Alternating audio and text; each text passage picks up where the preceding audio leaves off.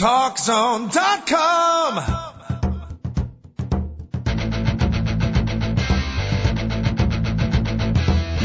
Talk Zone presents Two Guys and a Mic, your mid-morning break sports talk show. It's a passionate yet lighthearted look at the world of sports, featuring the coach, John Cohn, and the big dog, Joel Radwanski. They'll recap the games from yesterday, look ahead to the matchups tonight, and cover a lot more in between. Now, Two Guys and a Mic on TalkZone.com.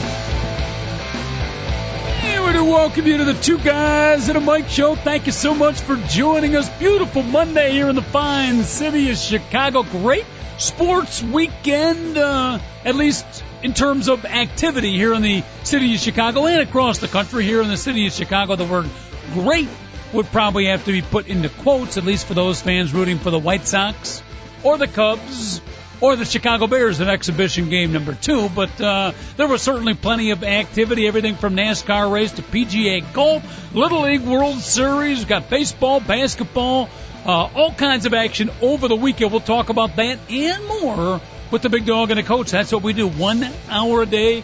Five days a week, each and every day, here at 10 o'clock in the morning, five in total. Still shocking. Still shocking to the two of us that they actually allow us five hours a week, but uh, we'll take what we can get. And that's what we do. Big Dog and the Coach, let's first welcome in my fine compatriot from the beautiful auspices of uh, Aurora, Illinois, an outstanding suburb of western part of Chicago. It's the Big Dog, Joe Radwanski, checking in. Big Dog, how are you?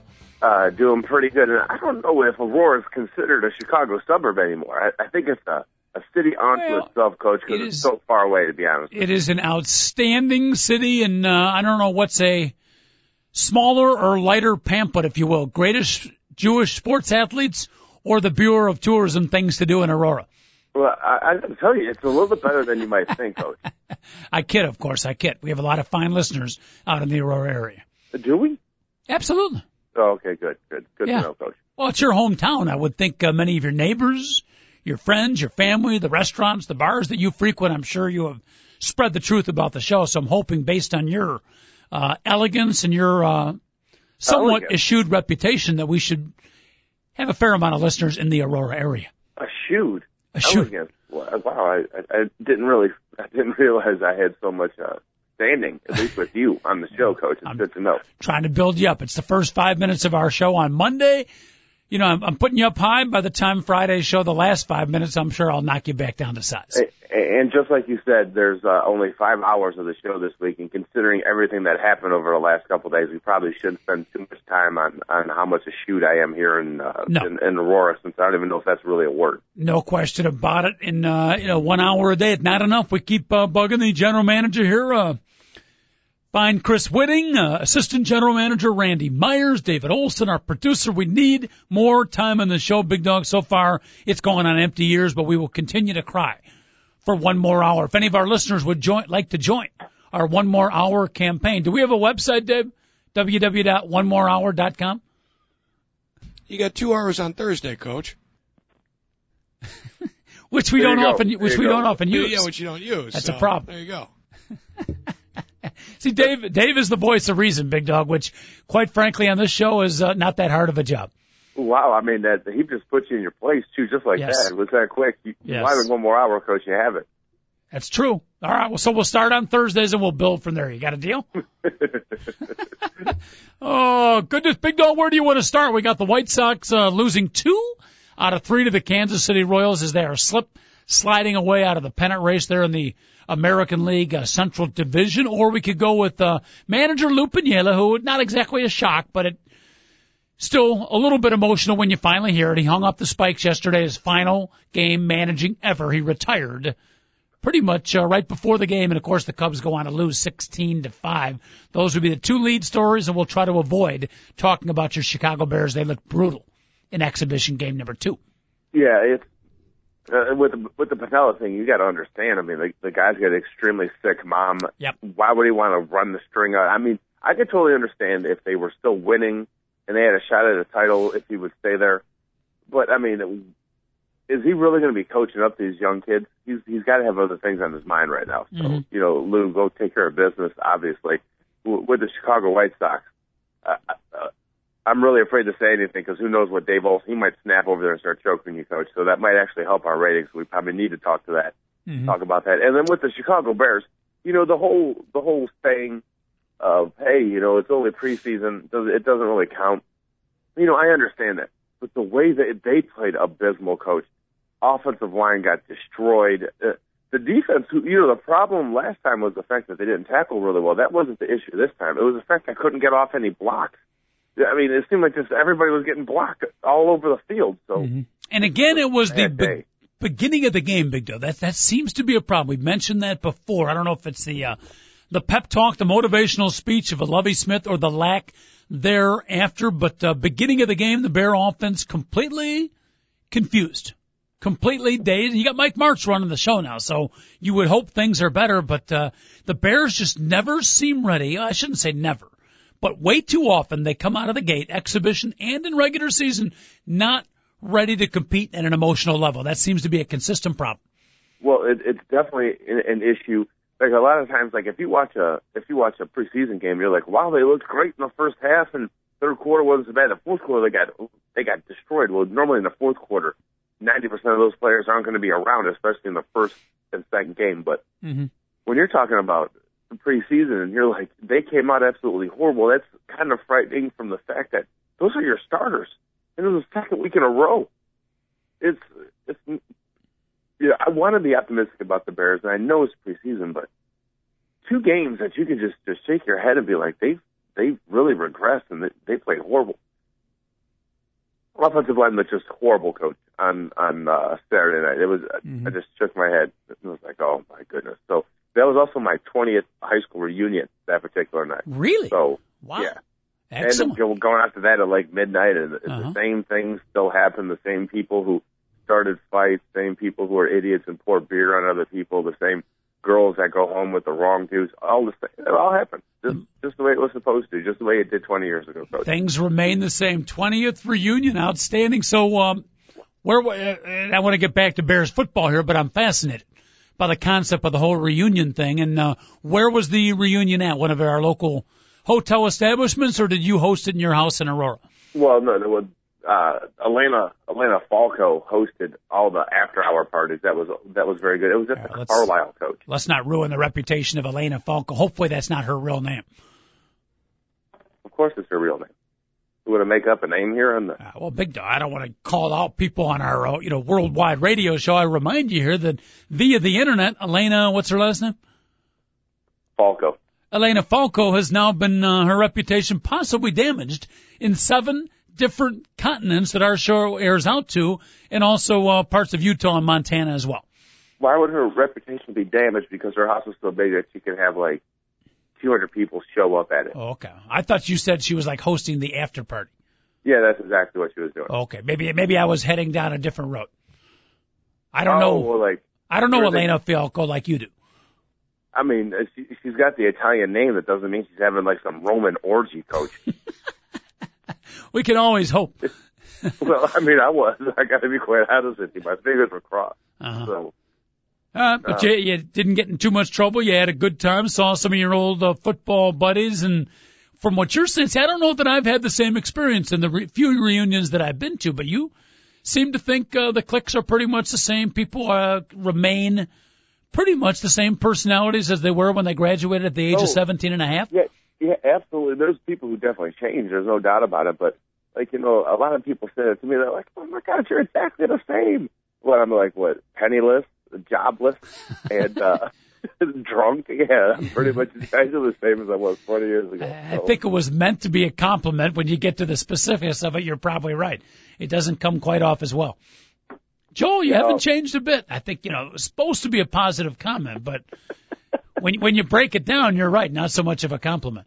yeah, no, definitely, not, definitely. Yeah, see, I always found that our reunions that um, what I found interesting was that the the old cliques at the 10 year and then 20 and then 30 they would lessen and lessen and lessen. There wasn't the you know the different groups that there used to be. David Olson. See, I had my 20th Uh-oh. about a month ago. Really? You didn't go to the same high school as Joel, did No, you? I did not go to the same high school. Too as Joe. bad.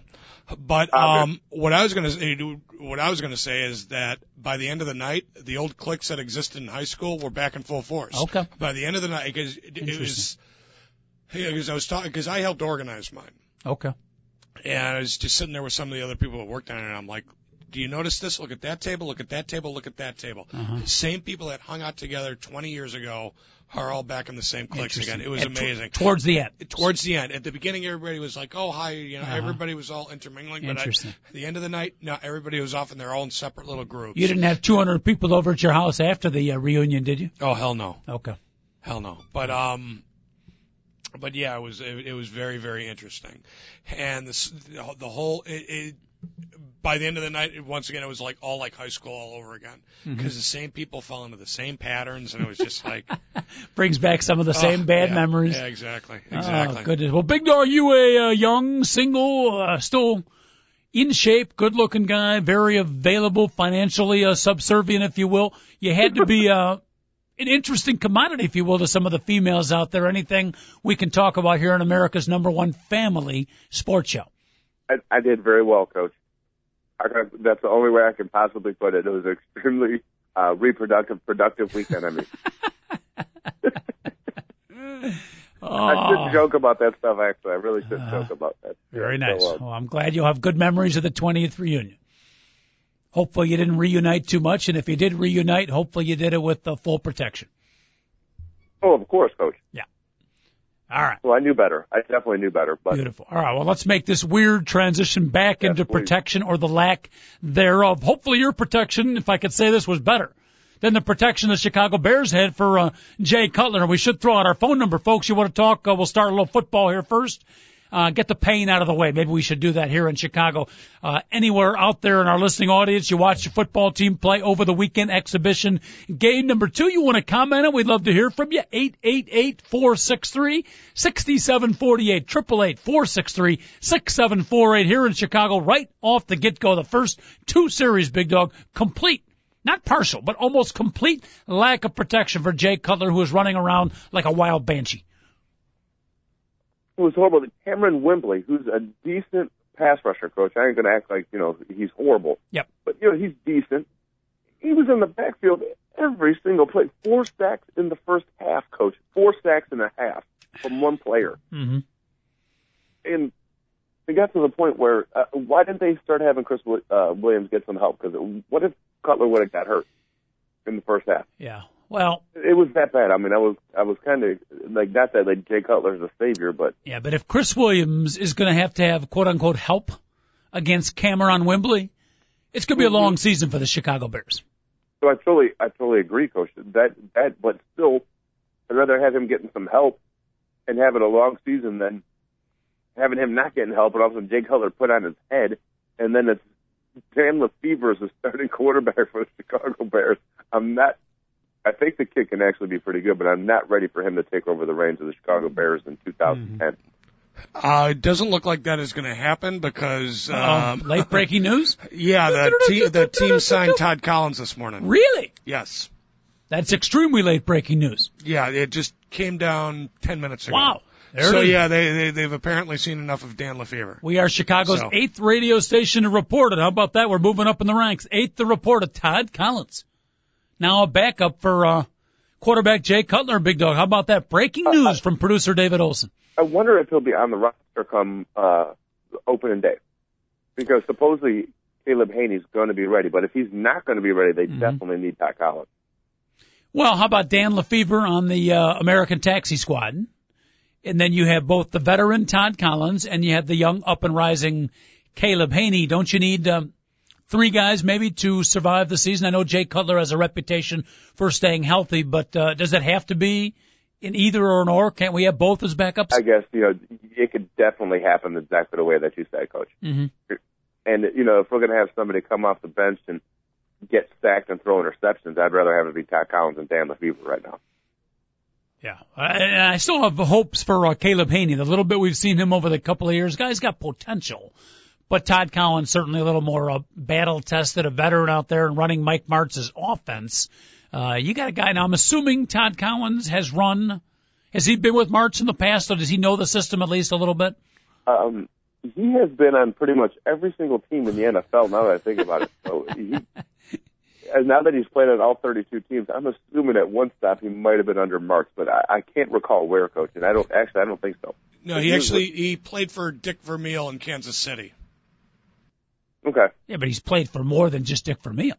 Well, they, but that's the that's what they're citing his Okay. experience running uh, a Martz Styles. Uh, okay, so was offense Martz the coordinator when Vermeil was the head coach? No, Absolutely not, coach. no. So what? I, I don't get it. What's the Mike Martz connection? The Mike Martz connection is Dick Vermeil. I, it You still know, doesn't the connect with ninety nine Rams, coach. Okay, but it was Mike Martz's offense. It wasn't Dick Vermeil's. But Dick Vermeil took All right. that style of Okay. offense with him Okay. to Kansas City. All right, so he's somewhat familiar with the system. All right. By the way, the offensive system of Mike Martz, which we've had such great hopes for, Big Dog, and I will tell you, I will be eminently, eminently disappointed if it doesn't. Uh, my prediction does not come to fruition. But so far, the offensive fireworks, the creativity, the throwing downfield. If I had to give it a grade of, uh, you know, a teacher in a school, somewhat in the high D's, low C's so far. Coach, I, I can't believe I'm the one sticking up for this particular offense, but the the reason, the only way that the Mike Martz offense can work is if you protect the quarterback and you have an awesome, I mean, an awesome offensive line, because you basically are sending four or five guys out in every play. Mm-hmm. You have them go a lot deeper down the field than a typical offense does, and I have no problem with that. I figure if you're going to throw the ball, throw it down the field. I've always felt that way, and if they have blocked horribly, so how you, I'm not blaming the offensive style yet. The only thing I would blame about the offensive style is you're bringing one that really has to have good offensive linemen in order to get it done, and the Bears don't have a good offensive line. So maybe he was not the right choice as an offensive coordinator. I am not about to say two preseason games and I'm blaming the offensive yet. I'm blaming the offensive line 100% right now. Mm-hmm. Are we, um, 100%. I haven't watched that much of the exhibition games, to be perfectly frank with you. Is the uh, what's that? I've watched every snap both games. All right, well, help me out now. The uh, seven-step drop and the shotgun, two things that we didn't see under John Shoops. Uh, Terry O'Shea was his name. Terry Shea. Terry Shea. You always had the O on there, and considering he was the worst O coordinator, don't, don't give him the O. Maybe it should be- name Oh no, we, we we need to come up with an acronym, a nickname for for Shoops, Shea, and then Turner. Three brutal offensive coordinators, and I'll come up with something. So we don't have to keep. how about those are three coordinators, right? And we're talking about the Bears' offensive uh, produ- production over the last couple Yeah. of years. How about the three and out crew? The three and outs. Yeah. Okay. That's fair enough. But uh you would think after the with the new coordinator coming in after the three and outs, I'm hoping that the are using the seven step drop and the shotgun more than the three and outs ever did because the three and outs, quite frankly, never used it. Well, the, the, they didn't. I got to be honest with you. I don't. I, I didn't see too much shotgun, and I really don't. Mike Martz doesn't really use the shotgun all that much. But the seven step drop is definitely there, Coach. Actually- without a doubt, it's definitely there. Come to think of it, Big Dog, with the way our offensive line is blocking, it might be like the 13 step drop. Well, Se- Seven steps might not be enough. Oh goodness, Lance Louis, uh, Olin Kreutz over on the right side, Frank Omiyale. We're concentrating on Chris Williams. Big dog, you're a guy that's been in the trenches for most of your life. Uh, how did the rest of the offensive line do? Particularly your guy, Lance Louis. Any better in game two? well, and on. Did you see the Matt Forte 89 yard run, Coach? I saw the replay. Well, Lance Louis came flying out like a total athlete, got up into a body, you know, a little bit downfield, looked Mhm. absolutely phenomenal. On that particular play, other than that, he got his helmet handed to him, Mhm. and the, and he did not look like a starting NFL player. Yeah, all So right. if you would have saw that particular highlight, you'd be like, oh man, this guy's great. Every other play, he was getting pushed into the backfield, absolutely manhandled. But he can pull. He's a pull. He might, he might be Noah Jackson, but actually get a body on him. Mhm. Is what that guy might end up being. Because he, he he looks great when he pulls, coach. But as Uh-huh. an offensive guard, he spent way too much time in the in the Bears' offensive backfield. Okay. So, So, he's he's got to get off. Sounds like what he's got to do is, is is know the snap of the ball. He's got to get out the snap quicker, and instead of waiting to be hit, deliver the first blow. Pretty Mm-hmm. oh, simple concept, right? Oh, absolutely. Yeah. And, uh, he he that he wasn't the only problem. Base on every other play, it was Olin Kreutz screaming at people in the huddle. Mm-hmm. This is basically what it was. And I'm like, Olin Kreutz, who are you yelling at? Because you're getting destroyed out there. And he was. Could be So time for Olin Kreutz to go visit the uh, anger management counselor if the guy is, has any time, spare time free after visiting with Carlos Zambrano and a couple of other uh, Chicago Cubs. You know what? Ozzie Guillen is the next to visit the anger management counselor. Well, I, I don't blame Ozzie lately, though, especially the way they've been losing baseball games.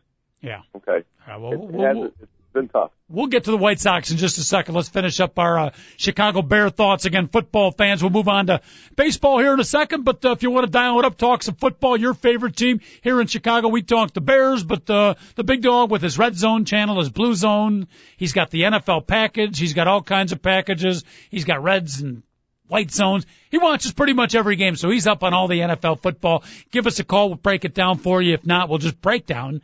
But uh, one way or another, we'll get it done. Triple eight four six three sixty seven forty eight eight eight eight four six three six seven four eight. You can email us at Mike two guys at AOL dot com. One bright spot, the running of Matt Forte for the Chicago Bears, big dog. And I'm I'm particularly one of my uh, pet peeves is when people look at an average for the game, and if the guy had one big run, it skews the average.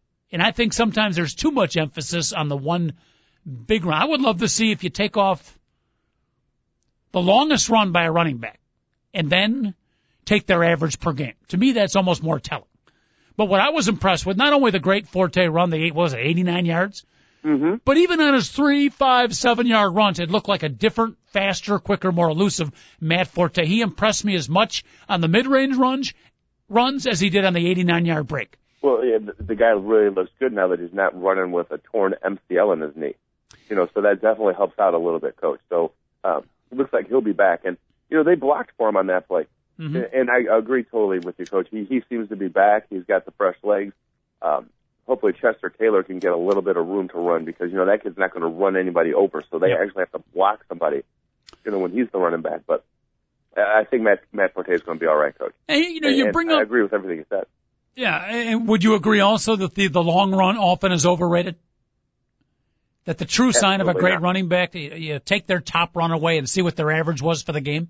Well, well yes, because I, I don't want to overplay breakaway touchdown. But if you give me a guy that can consistently get three, four yards every single time, they move the chain. And, and those are championship caliber running backs. Uh, can, can you move it up to four or five yards? I don't, Well, then, three yards isn't going to do it for me. well, I'm talking about if it's third and three and a guy gets a three yard run, I'm, I'm pretty happy with it. If it's third and two and he gets a two yard run, I'm extremely happy with that two yard run. Yeah, but I need, I need, you know, on first down, I need my guy getting five or six yards. Oh no, no, yo, absolutely. And that's the. I, I was thinking more of like the first down type, grinded out running backs that I was thinking Mhm. about. Like John Riggins averaged 3.6 yards a carry. Yeah, he was the, year. he was the ultimate grinded out running back. Yeah, 3.6 yards a carry for a guy that got the ball almost 400 Yeah. times in a year, and you're going to think that's really not that good. That until the Minnesota Vikings broke the record was the highest scoring offense in the history of football. And John and- Riggins rarely ran for more than six yards, but he never got stopped Yeah. for less than three. Yeah, that that's the thing. Like, and it was if it was fourth and two, John Riggins got two yards, Mhm. and the chains just kept on moving. I want to grind it out type running back coach. Remember the ball? You would have loved. He was before your time. Uh, David Olson won't remember this guy either. The old timer. You would have loved ex Baltimore Colt running back with one of the great nicknames in all of sports, Norm Big Boo Bulaich. He was a He fullback. the league in uh in, in in yards per carry, I believe, is what you're saying. He was he was like John he was John Riggins before John Riggins. The Bears actually had a running back in the uh, mid '60s, early '60s, Ronnie Bull, who was kind of like that. He didn't break away for long runs, and I would even go even more modern. A guy you'll remember, Roland Harper. He was a guy getting, picking up four, five, six, seven yards per run. Always a big fan To of honest, Walter. Huh? it's uh, Walter Payton, coach. Yeah. Walter Payton didn't have a lot of long runs, but Walter Payton had uh, saw something where the percentage of Walter Payton runs that were over four yards is the highest in the history of football. hmm So four yards, or they have like this thing: do you run for at least four yards, or does your run convert into a first down? It's uh, it's quality run percentage is what Mhm. they call it. Yeah. Walter Payton has the highest in the history of football. See, I like it. I've, I've never heard that stat, but I like it. Yeah, I mean that's, like that's basically exactly what we're talking about. Quality runs, exactly. I got to check more about that. It quality run percentage. Now I want to hop on one other topic you brought up. You mentioned uh, Matt Forte running better this year because he doesn't have the torn MCL. I heard Matt Forte's comments after the game. It's boy, does it feel good to be healthy as opposed to last year, which is all you know. Everybody's all fine and dandy, but but you know me being the not the ultimate pessimist, but uh, an occasional skeptic, if you will. Okay. I now go back to last year when we were all watching the Bear games with intense enthusiasm, at least while they were still in it. And fans paying 100, 200, 300 bucks to go watch Chicago Bear football. And basically what we are now being told, Big Dog, is that our lead running back, who ran 80% of the time last year, was not healthy was not 100%. Doesn't even sound like he was 80%. He was not prepared to play quality NFL football. I respect Matt Forte for being out there. But are you telling me all last season when I'm watching Bear football, we got a running back who, quote unquote, was not healthy? You know, this came out the week after the season was done. Legitimately, you don't remember that, Coach? Well, no, I do. The Bears were out, and then they were like, "Oh, he's going to have his knee surgery that he's needed all year because he's got a torn Yeah. MCL." I'm like, why was he playing the last when they were eliminated from the playoffs? Matt Forte should have quit playing. It, it, it, I, I couldn't agree more. Matt Forte went up about a million percent in my eyes after that because I was no longer mad about why he didn't have the burst. I thought it was almost like he, I didn't want to rip on him during the season, Mm-hmm. but you know I was a little disappointed with the kid. Then you find out later. You shouldn't be disappointed. He's having, he's playing absolutely phenomenal for a guy with that should have had knee surgery. Yeah, but, but, but, and again, credit him for courage and bravery and sticking it out, but why is he playing? Are you telling me with no all idea, the great college running backs, the backups the Bears have, guys that are available, there's tons of talented running backs out there. Please get me someone out there who's healthy. And obviously I know technically no NFL players are healthy by the sixth, seventh game of the season. I understand they're all bumped and bruised, but I'm And talking about a, maybe by running back seriously. After you get about thirty carries, how could you possibly not have an injury? To be honest with you, Yeah. So I'm not talking. I I understand that aspect of it, but I'm talking about a guy with a torn MCL who can't make sharp cuts. I mean, come on. We're talking the NFL. You can't make the hard cut. You shouldn't be playing NFL football. We're watching Bear games last year, again with a running back that uh, probably should not have been in there. So you can get, uh, you know, it's past history. You don't want to get too angry about it, but it was a little odd to hear him say that. well, it's not like it's past history, coach. It was last year, and it's the same coaching staff. So you have a right to question Okay. what was going on and, and and the difference of hey, look at these two preseason games and how much better they could possibly be if this kid is healthy. And you know, you're bringing up excellent points because you know that Kahlil Bell came in and played pretty well last year Yep. for the Bears when- after they picked him up. Mm-hmm. You know, and and and it's just an, it's if they are in the playoff race, I understand you have Matt Forte there because quite honestly, even the threat of Matt Forte could help your offense. You know, but as soon as you're out of the playoffs, why are you? Why does he even forget even get a carry? Why is he even suiting up? Immediately, this kid is the future. He he proved as a rookie the kid can flat out play. When you're out of it, you don't play your future if they're injured. Like Stephen Strasburg, I know it's a, like a total different uh like level, but as soon as his arm hurt this weekend, they pulled him out of the game, and that's exactly what the Bears should do with their star rookie running back or or second year running back coach. So- Actually, it is what they did with our star middle linebacker Brian Urlacher, who uh, what did it was it the first series when he strained the calf muscle and uh, the Bears uh, uh, against Urlacher's desires pulled him out of the game and Urlacher out again. I don't know if that's going to be a consistent problem, but you remember last year he uh, basically was the second, third series of the season. Got was injured and he was out for this. the first half was over with against Yeah. the Packers, without a doubt. So now he's got a calf injury. The calf muscle's connected to the hamstring. The hamstring's connected to the groin. They're all connected, big dog. Are you worried about the health of Brian Urlacher? Yes, I am, coach. Thank you. I, I gotta, I gotta be honest with you. If you think about just like of minor muscular injury, Yep. the calf seems to knock people out longer than any other injury. You know, you, there's a, you, you normally hear hamstrings keeping people out long, you know, maybe some back muscular stuff, but without a doubt, for some reason, calf injuries just seem to debilitate players. I, I can go on and on about people that just had difficult calf issues. Mhm. So All right. So I am worried, coach. we better get, well, try not to be concerned too much. You had a very delightful 20th reunion. We found that out. Nothing, no reason to worry about Brian Urlacher's calf muscle when you have reconnected with some of your uh, fine high school brethren from 20 years ago. I, I guess that's a good way to put it, Coach. Thank you. That's Yeah. what I'm here for. I put things in perspective. All right, big dog. Uh, we'll talk a little baseball. when We come back. Uh, Cubs, White Sox. Of course, big news with the Cubs around their manager, Uncle Uncle Lou Lou Piniella, finally retiring, and the White Sox slip sliding away. Big dog's going to give the recipe for the Sox getting back into contention. I'll give you about 30 seconds to think about that. David Olson, our producer. It's two guys and a mic. Here on the TalkZone.com, we'll take a quick break. Back in about 46 seconds. Our breaks are quick. We need sponsors.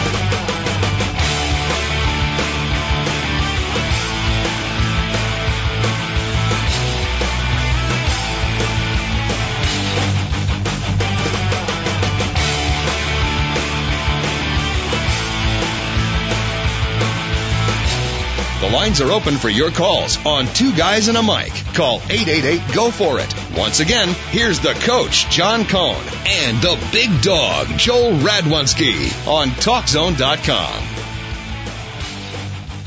And we do welcome you back. 46 seconds right on the spot. Shortest breaks in all of sports talk radio.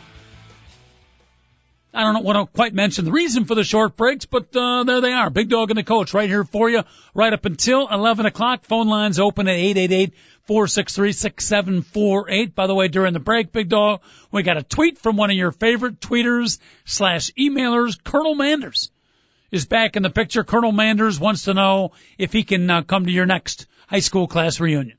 Yeah, no problem. Uh, our next one is going to be the golden one, number 50. So he can definitely come. Wait a minute, you just finished your 20th. Yes. So you're going to skip 30 and 40?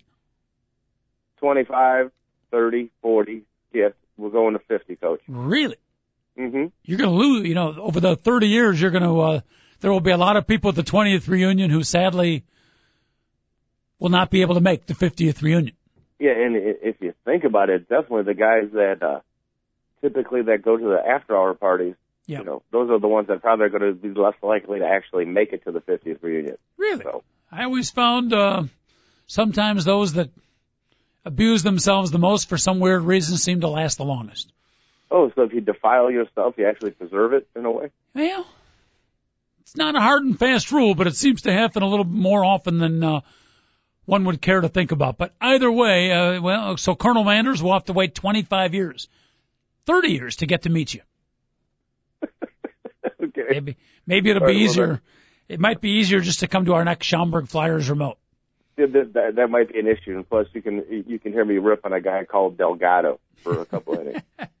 Eight eight eight four six three six seven four eight. The phone number, dog and the coach at your service right up until 11 o'clock. Big dog Lou Piniella retires, uh, yesterday right before the game. Of course, the Cubs go on to lose 16 to 5. Apparently their pitching staff did not read the script of how a manager is supposed to go out. But, uh, your thoughts on the announcement and the career of the 14th winningest manager in the history of the fine sport of baseball. yeah, he's just had an absolute rough year, and he isn't the problem. He wasn't the reason why that the Cubs haven't won the last two years, or the reason why they didn't advance in the playoffs for those those two particular seasons before. But it, you know, this year he's been through an awful lot. You know, his mom's sick, and you know, Luke, Luke, like I said earlier, take care of yourself. And isn't it kind of symbolic that this year, which for other people had all kinds of hope and maybe this could be a, a good year for the Cubs, and I knew it was going to be ugly. Do you know what the, they lost opening? Know what the score of the opening day blowout loss to the Braves was, Coach? 16 to 5. Yep. So it just pretty much sums up this particular year for Lou Piniella. Uh, about 80% of the runs scored in the game were typically by the other team. uh, And no matter who we threw out there, they got freaking rocked. Many And all the hits that they got were you know, it didn't really matter. It's been, you know, there's been obviously a lot of down years for the Chicago Cubs. This will go down, not the worst, but certainly in the bottom 25%. There's a lot of contenders for that category. And don't forget we had a brand new owner this year, Joe. Tom Ricketts, the Ricketts family takes over new ownership, you know, a lifelong dream, bright, positive, optimistic, ready to start a new tradition. What was their motto this year? Something with one, right? I, well, It was like, yo, the year one. One goal. No, no, no, that's the Hawk. It was year one. Wasn't it? Is that, is that what it was? I think got, it- I got to be honest with you. I I was a little upset with the, the Cubs and the way this. I mean, I want the Ricketts family to do well, but I was a little bit upset with how everything was set up with the Cubs this year. So I, I, I don't know. All right, but but you know that that was their concept anyways, and they came into with all the enthusiasm, the dream of a lifetime for this family. They finally, after three years of negotiations, get the Cubs year one, the whole marketing campaign, and just a complete disaster, as you mentioned, right from game one when we're all optimistic. Home game, I think, right? Carlos Zambrano on the mound, pitching and going up against the Braves, and they lose sixteen to five. And from that point, it hasn't been. they were at Atlanta. They were Okay. at Atlanta, and in the first inning, Marlon Byrd hit a three-run home run. He sprinted around the bases, and we're thinking, "Oh wow, they had a free agent signing. The guy has done everything right in spring training. He looks good." You know, Zambrano. Next thing you know, it's six to three after the end of the first inning. Yeah, Mar- Marlon. Are you kidding me? he apparently didn't read the script either. No, no, he he did not read it, coach. And uh okay, remember how happy I was the day Bill Wirtz died, and I'm like, hey, this organization is going to get turned around. Don't forget that first year after Bill Wirtz died, you know, and Rocky Wirtz took over, the Blackhawks didn't make the playoffs, and they had a losing record. You know, everyone's like, oh, they turned it around immediately. No, they were just a little bit more competitive. They were still bad. Mm-hmm. Okay, and then on the year two, you know, they get all the way to the Western Conference Finals. And it's not going to be that quick for the Cubs. The Cubs aren't going to be battling for the National League next year and two years from now winning the World Series. Let's, uh, we know that's not going to happen. But uh, I'm not about to blame the Ricketts, organi- the, the Ricketts for the organizational problems right now, Coach. Mm-hmm. No, no, no. I, I, I wasn't using the word blame. I was looking at it more as irony and almost a kind of a sad pathos just to see that great enthusiasm of the whole year one campaign, and it's been a disaster right from the get go. What are your thoughts on what a on the uh, the announcement of Lou Piniella, you know, yesterday, and not waiting on to the end of the season? How much of a surprise that was, and b that they named Mike Quade, the third base coach as the next manager of the Chicago Cubs and not the bench manager, Alan Trammell. Your thoughts on that? Do you think it's because they're actually considering Alan Trammell? Well, according to Jim Hendry, he said that quite the opposite. He said it's Alan Trammell is not a candidate to become our next manager. Mike Quade might be. Really? Oh, okay. Yeah, so I thought that was kind of odd. But uh, apparently Mike Quade is a contender. I don't know if Alan Trammell was too close to Lou Piniella. It was kind of a weird statement by Jim Hendry, but I'm pretty sure I'm getting it correct. He said that uh, Alan Trammell, great guy, he's going to remain our bench coach, but he is not a candidate to become our next manager. That's it's surprising that he would just Yep. uh, announce that his hat is not in the ring. You would think that he would just uh, he would say it so Alan Trammell keeps on working out there with Starlin Castro and Mhm. and Blake DeWitt, and you know he has a a lot of interest and a lot of like vigor. But all of a sudden, you know, Alan Trammell was going to the ballpark today with his tail between his legs, kind of. Mhm. You know, I even if you weren't going to make him your manager, don't you just if, if you're going to have him as the bench coach, it's just kind of like hint. Oh, yeah, uh, he has his chance. Yeah, I, I, that's a surprising Yeah. move by Jim Hendry. But Yeah. he's always been honest. Jim Hendry's been brutally honest, and to be and, and I don't like that whatsoever as my GM. I I like honesty in people, and you know I, I want people to be forthright. But the GMs of my sport teams can go ahead and lie and be jerks and backstabbers if they want to be, because it's worked for Kenny Williams. It, it works. So, uh, Jim Hendry has said this before, and he actually means it, Coach. Well, uh, I want to make sure I give away good value in our trade Mhm. we you know we want to make sure we give away the same value for what we're getting back. No, you don't. You want to rob the other team, Jim Hendry, and I, he really means it, Coach.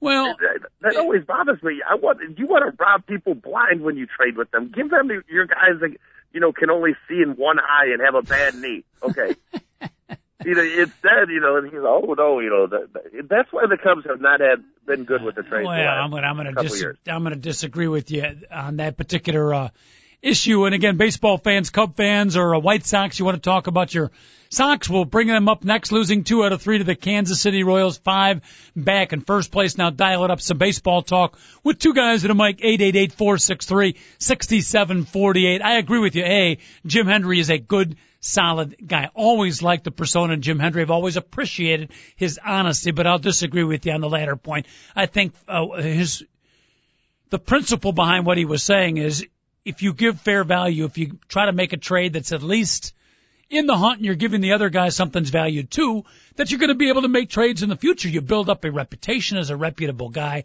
that you're not trying to steal players and pass on bad commodities to other teams. So I think it's all about building up a reputation as a fair GM big dog and then people want to deal with you. I think that's what Jim Hendry's trying to say. Okay, coach, but he he's given away way too much talent. The sad thing is, is he is he means that, coach.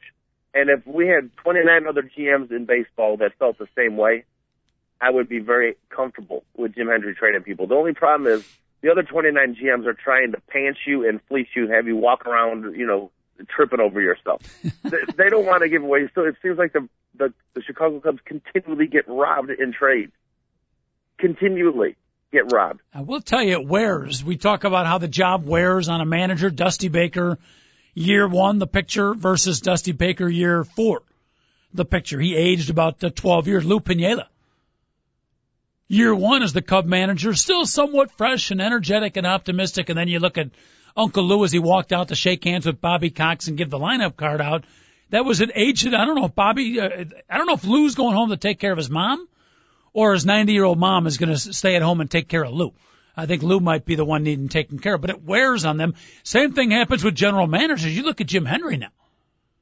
He has aged exceedingly over his, what is it, six, seven years as general manager. He used to have a double chin.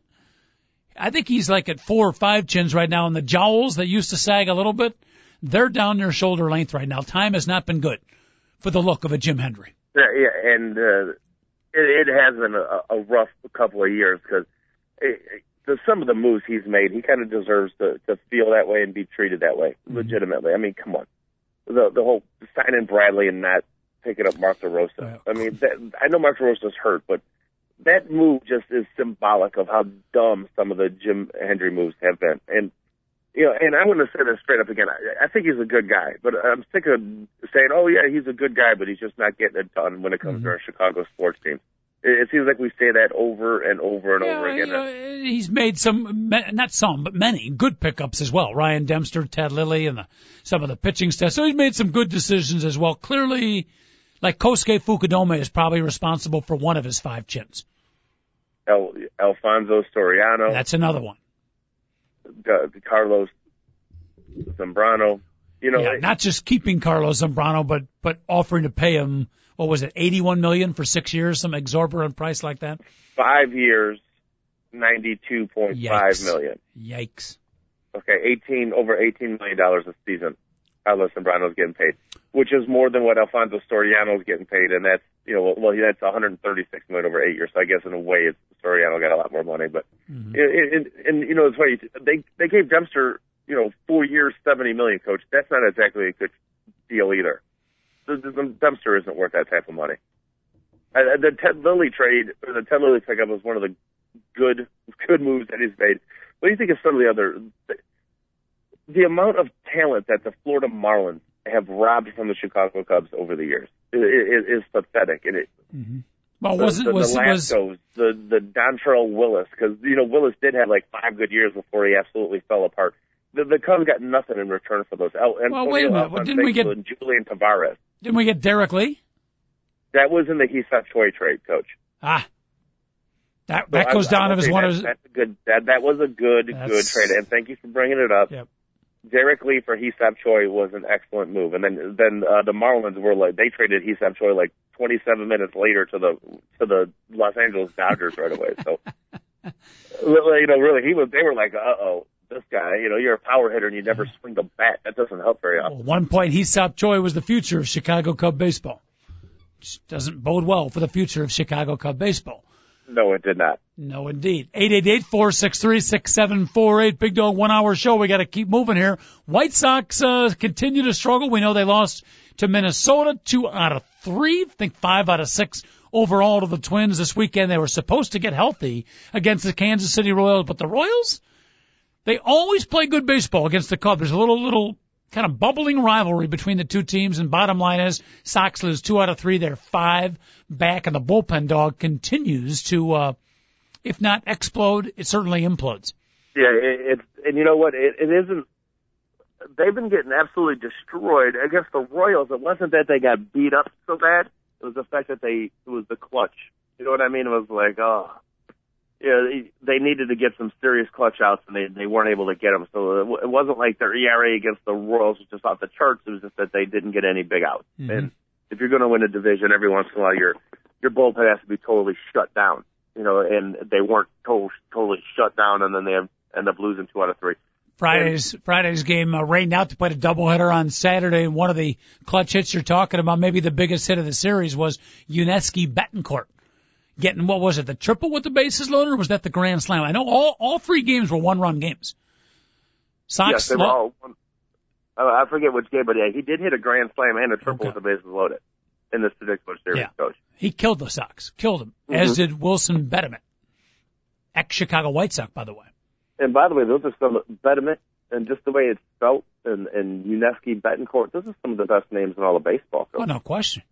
I mean, you you, you got to love those names.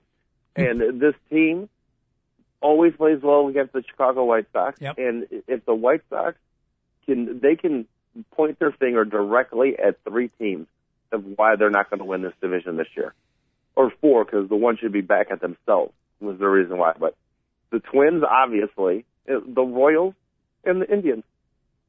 They're five games out, and their record against those teams have been absolutely abysmal. Now, the, the, with the Royals, I, I do believe what they're eight and seven against them this year, so it's Mhm. not like you know they have a winning record, but you know, like one or two more wins against them, that's that'll that will go a long way into helping them win this division. You know, I'm not Mhm. saying they have to, you know, hammer them ten five or whatever, but come on, it's it, it's been awful frustrating, and the, I think the Indians they they have a better record than the Twins do against the White Sox this year, coach. Mm-hmm. Well, I'll tell you, all three games, if you're a, uh baseball fan, if you're not a White Sox fan, but just watching, you know, good, I guess I use the word quality baseball somewhat loosely, but certainly exciting baseball, it was a heck of a series against the Royals over the weekend. All three games, one run games. The first one went, what, 11 innings? Yesterday's game, the White Sox lose three to two. Zack Greinke pitched very well for KC, but the White Sox battled back and then they finally lose in the 10th inning. Scott Linebrink you know things are desperate when you're still pitching Scott Linebrink. You might as well bring Bobby Howry, and Linebrink's been done for a couple of years. But Big Dog, it was uh, it was pretty exciting baseball. All three one-run games, two extra inning games. The end result not good for the White Sox, but uh, pretty fun baseball to watch if you're not too entrenched in your White Sox love. Yeah, it, definitely good baseball, and it, it, especially like if you if you're a baseball fan, Saturday would have been good for you because, and especially if you're a night owl. And that game was still the second game of that doubleheader was still going on at like one o'clock in the morning. Coach. Yep, one eleven I think was the uh, final tip time. It, is, it was kind of weird to be out at a bar at that late and being like, wow, Yep. there's some baseball on this not on the West Coast. Sadly, I was sound asleep when Yuniesky Betancourt hit the shot that was heard around Kansas City. Well, if uh, is, you know, most people have have problems sleeping. So you know, that's. Uh, I wish I could say the same thing. Coach. I wish I could go to sleep right now. As a matter of fact. At one time, I did have a minor man crush on Kansas City infielder David DeJesus. Is he still a member of the uh, KC Royal? Uh, he is, Wow. and he's an outfielder, not Okay. an infielder. That's probably and, why. uh, he's he's done for the season, coach. Ah. He uh, made a. He was about to get traded, uh, and he was going to get traded and get the Royals some pretty good prospects because he's in the sixth year of his career, which means he is basically salary arbitration eligible going into Mhm. next year, which means that the Royals will have to either pay him, so that means they're going to lose him, which also means that they were going to trade him, and he was hitting like 330, right into the wall, broke his wrist, he's done for the season wow. and they were legitimately working out a deal for him the day that he ran into the wall and broke his wrist. you know, for a, like, uh, I was going to say for a Chicago sports guy, You know an awful lot about David DeJesus, of the Kansas City Royals. If I didn't feel more comfortable in my own sexuality and my relationship with you, I'd be a little jealous. Well, uh, you know, to be honest with you, Coach, he is a major league player, so I kind of know who he is. Take it easy. There's a lot of major league players out there. Yeah, and I'll probably can explain their career too. Just that, don't call me, you know, what you all of a sudden Yeah. you're questioning my sexuality because I know a little bit about David DeJesus. Yeah. No, I wasn't questioning yours. I was questioning mine. Oh, I, I Yeah. Thank you. All right. White Sox, uh, I believe got a day off to take on the dreaded Baltimore Orioles. Minnesota beat the Anaheim Angels yesterday four to nothing. I think they took two out of three over the weekend. Five game lead over the White Sox, Big Dog. Can the Sox still come back or do you think, as I sort of think, they've kind of hit, they've actually hit the point uh, where they should be, quite frankly. They're not that good a team. They're good, but they're not good enough to overtake the Twins. Or do you think there's still hope? well, uh, of course, there's still hope, Coach. There's only five games. There's five. Five games isn't gigantic. There's still 38 games for each team. It's not over. Do I think they're going to win? No, I do not think they're going to win. The, but you said could. Yeah. Five games, 38 games. Five and 38. You can definitely make up five games in 38 games. Yeah. No problem. Yeah, you're clearly. If it's still five games with uh, with 20 games to go, they're in serious trouble. Over the next 18 games, they, they've got to cut it down to like two or three.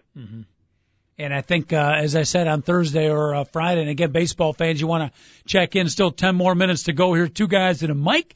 David Olson, our producer, standing by, ready to answer your phone calls. 888-463-6748. But part of it uh, is in the White Sox hands, Big Dog. They obviously got to play better.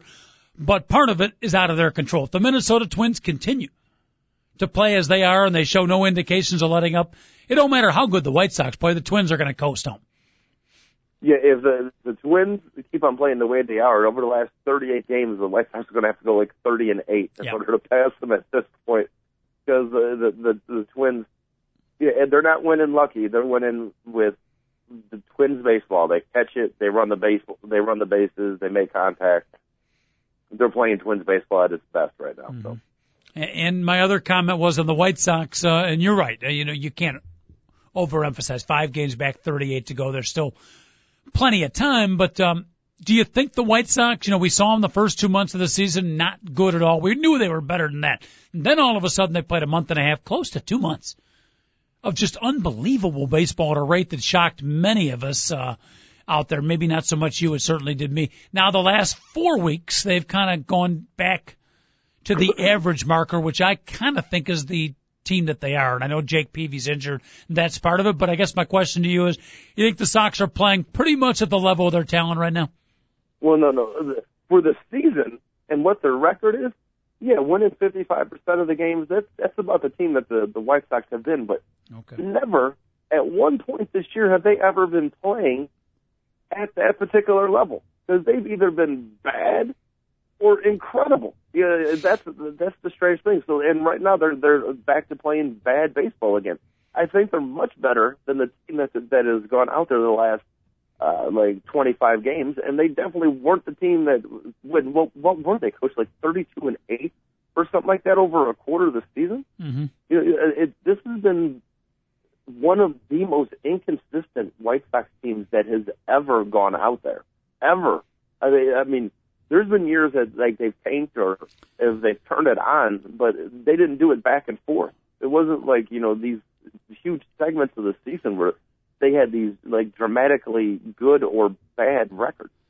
You know, the, if you understand where I'm going at with that. no, I, uh, I know exactly where you're going. I'm almost going to make the comparison on a personal front. And I think our listeners know you well enough, Big Dog. You can almost compare White Sox baseball this year to both A, your financial and job status life, and B, your social slash romantic life. Things have been way too hot, hot, hot. Too many highs, too many lows, and not enough solidified ground for a consistent level of time. Well, well, something tells me my my uh, I'm much closer in the standings on the romantic side than I'm on the financial side. Really? Yeah. So on the romantic side, you're five back with 38 to play, but the the team on top is not as strong. Is that what you're saying? I might be on top in the romantic. Really? To be honest with you. Who knows? That was quick. We'll. That was quick. What you shot over the weekend? You shot to the top. I've been mathematically eliminated financially, though. I think that's, that's the issue. All right, so we have to separate those two categories at this point. Yes, yes. Okay, in the financial job status, you are pretty much a Baltimore Oriole, Pittsburgh Pirate, but suddenly in the uh, social life, you are uh, pretty much a San Diego Padre right now, sitting a couple of games up in first. So I, I don't know about Padres, but maybe the San Diego Chicken. You know, right. gets consistent work. Just You know what I mean? Uh, don't uh, get the funniest, the funniest uh, routine that I have is when somebody rips off my my clothes. just Yeah, don't that- don't get too comfortable being on top. I know things are going good right now, but you got to continue to uh, romance the dream, if you will. Keep uh, keep things percolating. Don't get satisfied because then next thing you know, all of a sudden you're six games back with 21 to play. I'll, I'll have to remember that, Coach. And I, I, I will I will not stay satisfied. I'll, I'll keep chugging along. That's the best way to put it. Oh, David, people have said me and Joel, and I've said it often that we have a strange and wonderful relationship together. Joel's strange and I'm wonderful. Thank you very much. Thank you very much. All right. 888-463-674. Hey, one other baseball note that I, maybe I've missed it on some of the national programs and some of the other sports talk, but I know we haven't talked about it here on the program, and that is the Triple Crown. We got about 30 seconds here, but real quick. I looked at the, um, you know, hitting, RBIs, home runs. You got three guys. Three. That with a little more than a month left of the season have Triple Crown potential. Big Dog, uh, Joey Votto, Albert Pujols, and Miguel Cabrera, all three are in the hunt. with it, Joey Hamilton, Josh Hamilton. Josh Hamilton. What, how could you not add him? That's four. I didn't see him in the Josh home Hamilton, run. I think has the best chance of any of the four of them too. So, yeah, and and you know what's kind of cool is the fact that the other pitchers are starting to come back, and all of a sudden a home run is actually kind of cool because there isn't, you know, your shortstop doesn't have 38 of them. If, if you know what I mean, coach, it's like, oh, you hit a home run, that's a big news nowadays. I I I think that's actually helped, and it's actually made it. We, there's a possibility there'll be a triple crown again. So, We got to you know, talk. We'll talk more about that tomorrow's show. But there's four guys in contention, and it hasn't been done since was it uh, Carl Yastrzemski, right? 1967. Wow. coach. That's a while back. So that's It of the hasn't happened in the National League since 37. Beautiful. All right, big dog, behave yourself, and uh, we'll talk to you after your next uh, reunion about 10 years down the road. Either that or 10 o'clock tomorrow morning. Sounds good, coach. All right, have a great day, everybody. Thank you so much for listening. David Olson, our producer, the best in the biz, or at least the best that our limited budget can afford. We'll see you tomorrow at 10. Don't be late.